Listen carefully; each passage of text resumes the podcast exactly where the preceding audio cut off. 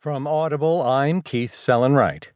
From the New York Times U.S. section, Declan Walsh writes Behind a facade of GOP unity, frayed edges painfully exposed.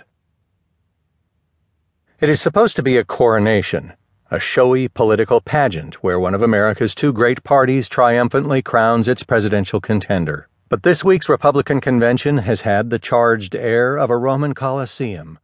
A fraught